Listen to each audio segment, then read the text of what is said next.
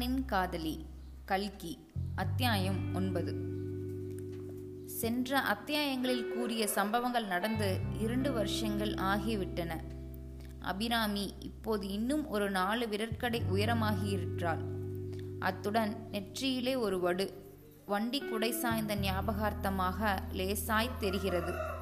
மற்றபடி அதே குழந்தை முகம்தான் கண்களில் அதே குறுகுறுப்பு தான் திருப்பரங்கோவில் கிராமத்து வீதி ஒன்றில் ஒரு பழைய ஓட்டு வீட்டின் கொல்லைப்புறத்து கிணற்றங்கரையில் அவளை இப்போது நாம் பார்க்கிறோம். கிணற்றை சுற்றி ஒரு வரிசை கமுகு மரங்களும் அவற்றுக்கப்பால் சில தென்னை மரங்களும் வளர்ந்து அந்த இடத்தை குளிர்ச்சியாக செய்து கொண்டிருக்கின்றன. சூரிய கிரணம் ஒவ்வொரு அங்கங்கே எட்டி பார்க்கிறது. சில நாரத்தை மரங்களும் இருக்கின்றன.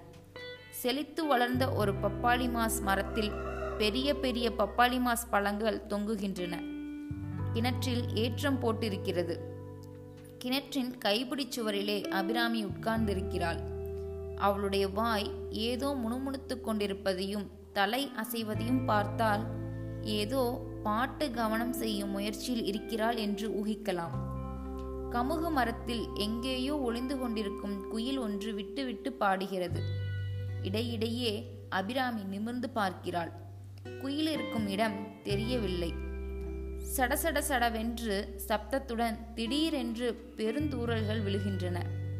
அடடா முற்றத்தில் அப்பளம் காய்கிறதே என்று கூவிக்கொண்டு அபிராமி எழுந்து உள்ளே ஓடுகிறாள்.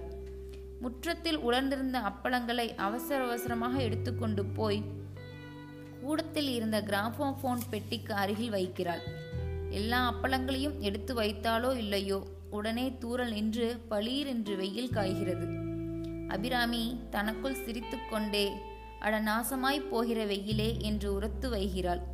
அப்போது அது யார் நாசமாய் போகிற பயல்? என்று சொல்லிக்கொண்டே முத்தையன் உள்ளே வந்தான். அபிராமி அவனை பார்த்து மறுபடியும் சிரித்துவிட்டு பயல் இல்லை அண்ணா வெயில் வெயிலை வைத்தேன் என்று கூறினாள். அவனுடைய கையை பிடித்திழுத்து கொண்டு போய் கூடத்தில் கிராமபோனுக்கு பக்கத்தில் கிடந்த பலகையில் உட்கார வைத்து அண்ணா இந்த பாட்டை கேளு என்று சொல்லி பாடத் தொடங்கினாள். அவள் பாடி முடிந்ததும் முத்தையன் அடடா நேற்றும் தானே பிளஹாரி பிளேட் வாங்கி வந்தேன். அதற்குள்ளே அந்த மெட்டை அவ்வளவு நன்றாய் படம் பிடித்தது போல் பாடுகிறாயே. கவனம் கூடத்தான் எவ்வளவு நன்றாயிருக்கிறது நம்முடைய வீட்டு கொள்ளை இவ்வளவு அழகாயிருப்பது எனக்கும் இதுவரையில் தெரியாது. நான் சொல்கிறேன் கேள் அபிராமி. ஒரு நாளைக்கு நான் நாடகத்தில் சேர்ந்து விடப் போகிறேன். அப்போது நீயே எனக்கு எல்லா பாட்டுகளும் இட்டி கட்டித்தரலாம் என்றான். அபிராமி வெட்கத்துடன் முகத்தை கையினால் மறைத்து கொண்டு போ அண்ணா என்றாள். என்னை போ போ என்று சொல்லிக் கொண்டிருந்தாயோ ஒரு நாளைக்கு நான் போயே போய் விடுவேன். அப்புறம் திரும்பி வரவே மாட்டேன் என்றான் முத்தையன். என்ன ஆச்சரியம்? அபிராமியின் கண் முனைகளில் அந்த நீர்த்துளைகள் அதற்குள் எங்கிருந்துதான் வந்ததோ?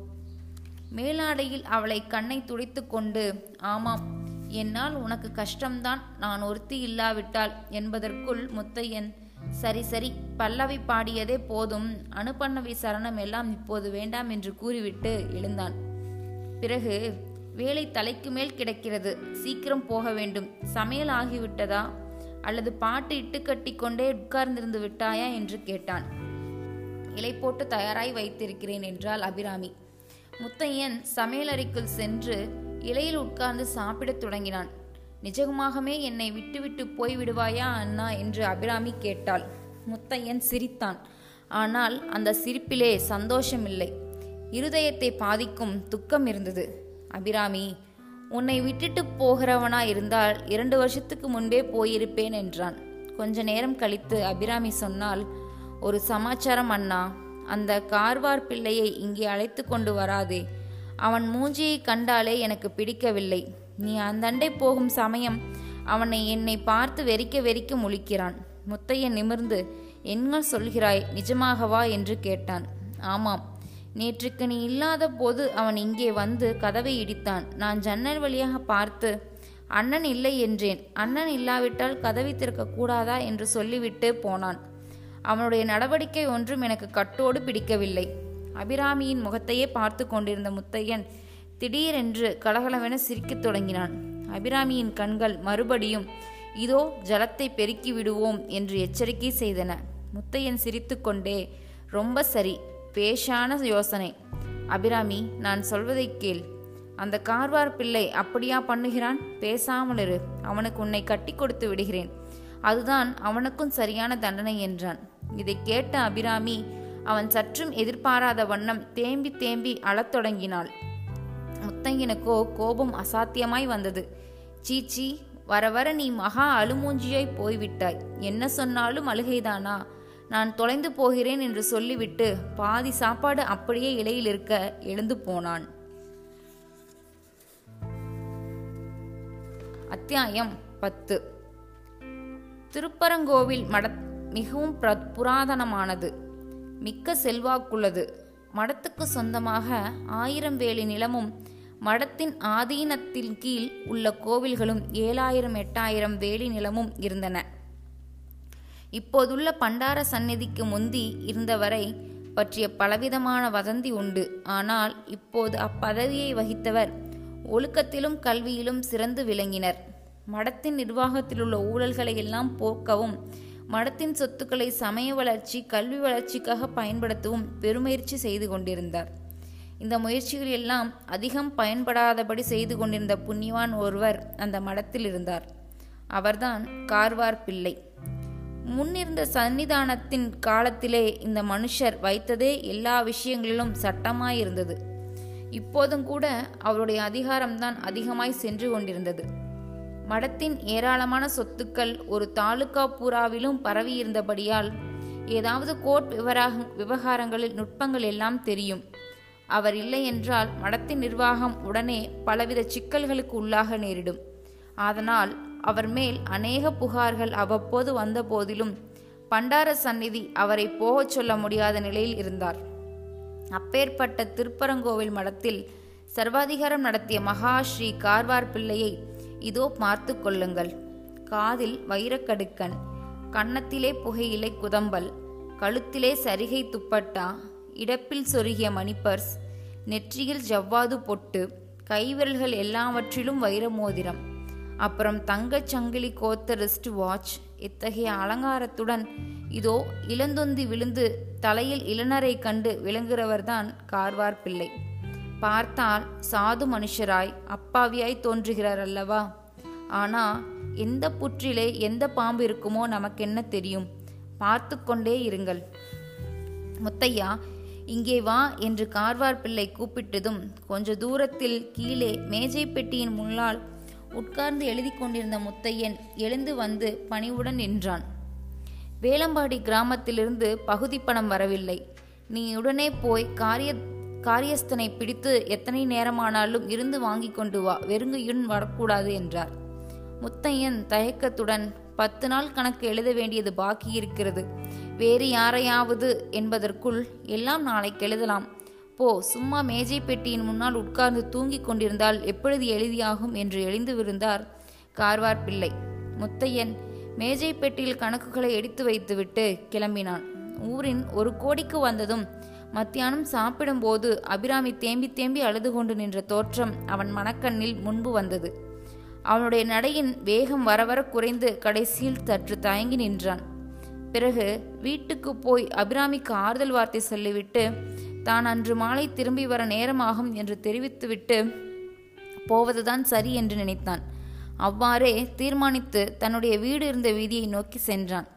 சற்று நேரத்திற்கெல்லாம் வீட்டின் வாசலை அடைந்தான். அச்சமயம் உள்ளே ஐயோ ஐயோ என்று அபிராமியின் தீனமான குரல் கேட்கவே அவனுடைய உடம்பெல்லாம் மயிர்கூச்செறிந்தது.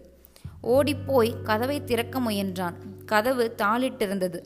ஜன்னல் அண்டை சென்று பார்த்தான். உள்ளே கூடத்தில் அவனுடைய கண்விழிகள் தெரிந்து விழுமாறு செய்- செய்த பயங்கர காட்சி ஒன்று தென்பட்டது. கார்வார் பிள்ளை அபிராமினுடைய மேலாடையின் த தலைப்பை கையில் பிடித்து கொண்டிருந்தார். அபிராமி ஐயோ ஐயோ என்று பரபரப்புடன் அவளிடமிருந்து ஓட முயல்கிறாள். அப்போது முத்தையன் உடம்பு நடுங்கிற்று. அவனுடைய தேகத்தில் இருந்த இரத்தத்தில் ஒவ்வொரு துளியும் கொதித்தது. அடுத்த நிமிஷம் அவன் வீட்டு வாசலில் போட்டிருந்த பந்தல் காலை பிடித்துக்கொண்டு கூரையின் மேல் ஏறினான். இரண்டே பாய்ச்சலில் தாவிச் சென்று வீட்டின் முற்றத்தில் குதித்தான்.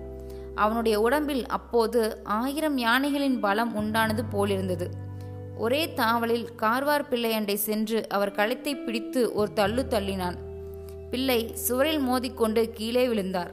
அவருடைய தலையை சுவரில் இன்னும் நாலு மோது மோதினான். பிறகு காலை பிடித்து கரகரவென்று இழுத்து கொண்டு வந்து வாசற்படிக்கு வெளியே தள்ளினான். அபிராமி கூடத்து தூண் ஒன்றை பிடித்து கொண்டு நின்றாள். அவளுடைய உடம்பு இன்னும் நடுநடுங்கிக் கொண்டிருந்தது. முத்தையன் அவளிட்டு ஏர் அவளை ஏறிட்டு பார்க்கவும் முடியாதவனாய் தாழ்வாரத்தில் முன்னும் பின்னுமாய் நடந்து கொண்டிருந்தான். அபிராமி தேம்பிக் கொண்டே அண்ணா பூங்குளத்துக்கே நாம் திரும்பி போய்விடலாம் இங்கே இருக்க வேண்டாம் என்றாள். முத்தையன் ஒரு நிமிஷம் நின்று யோசித்துவிட்டு கதவை தாழ்பால் போட்டுக்கொண்டு கொஞ்ச நேரம் ஜாக்கிரதையாய் இரு அபிராமி. அந்த பாவியை இப்படியே விட்டுவிடப் போகக்கூடாது. இன்னும் எத்தனை பேருடைய குடியை கெடுப்பானோ யார் கண்டது? நான் போய் சன்னிதானத்தில் சொல்லி முறையிடப் போகிறேன். இந்த அநியாயத்துக்கு ஏதாவது பரிகாரம் உண்டா இல்லையா என்று பார்த்து விடுகிறேன் என்று சொல்லிவிட்டு வாசலை நோக்கி நடந்தான். அபிராமி ஓடி வந்து அவனை கட்டிக்கொண்டு அண்ணா என்னை தனியே விட்டுவிட்டு போகாதே என்றாள். முத்தையன் இந்த ஒரு தடவை மட்டும் போய் வருகிறேன். தடை சொல்லாதே. அப்புறம் உன்னை விட்டு பிரிகிறதே இல்லை. நாளைக்கே பூங்குளத்துக்கு போய் விடுவோம் என்றான். பிறகு அவளிடமிருந்து விடுவித்து கொண்டு அன்புடன் அவளுடைய முகத்தில் த முதுகில் தட்டி கொடுத்து சற்று நேரம் பல்லை கடித்து கொண்டு இரு அபிராமி. இதோ ஒரு நிமிஷத்தில் திரும்பி வந்து விடுகிறேன் என்று சொல்லிவிட்டு வெளியே சென்றான்.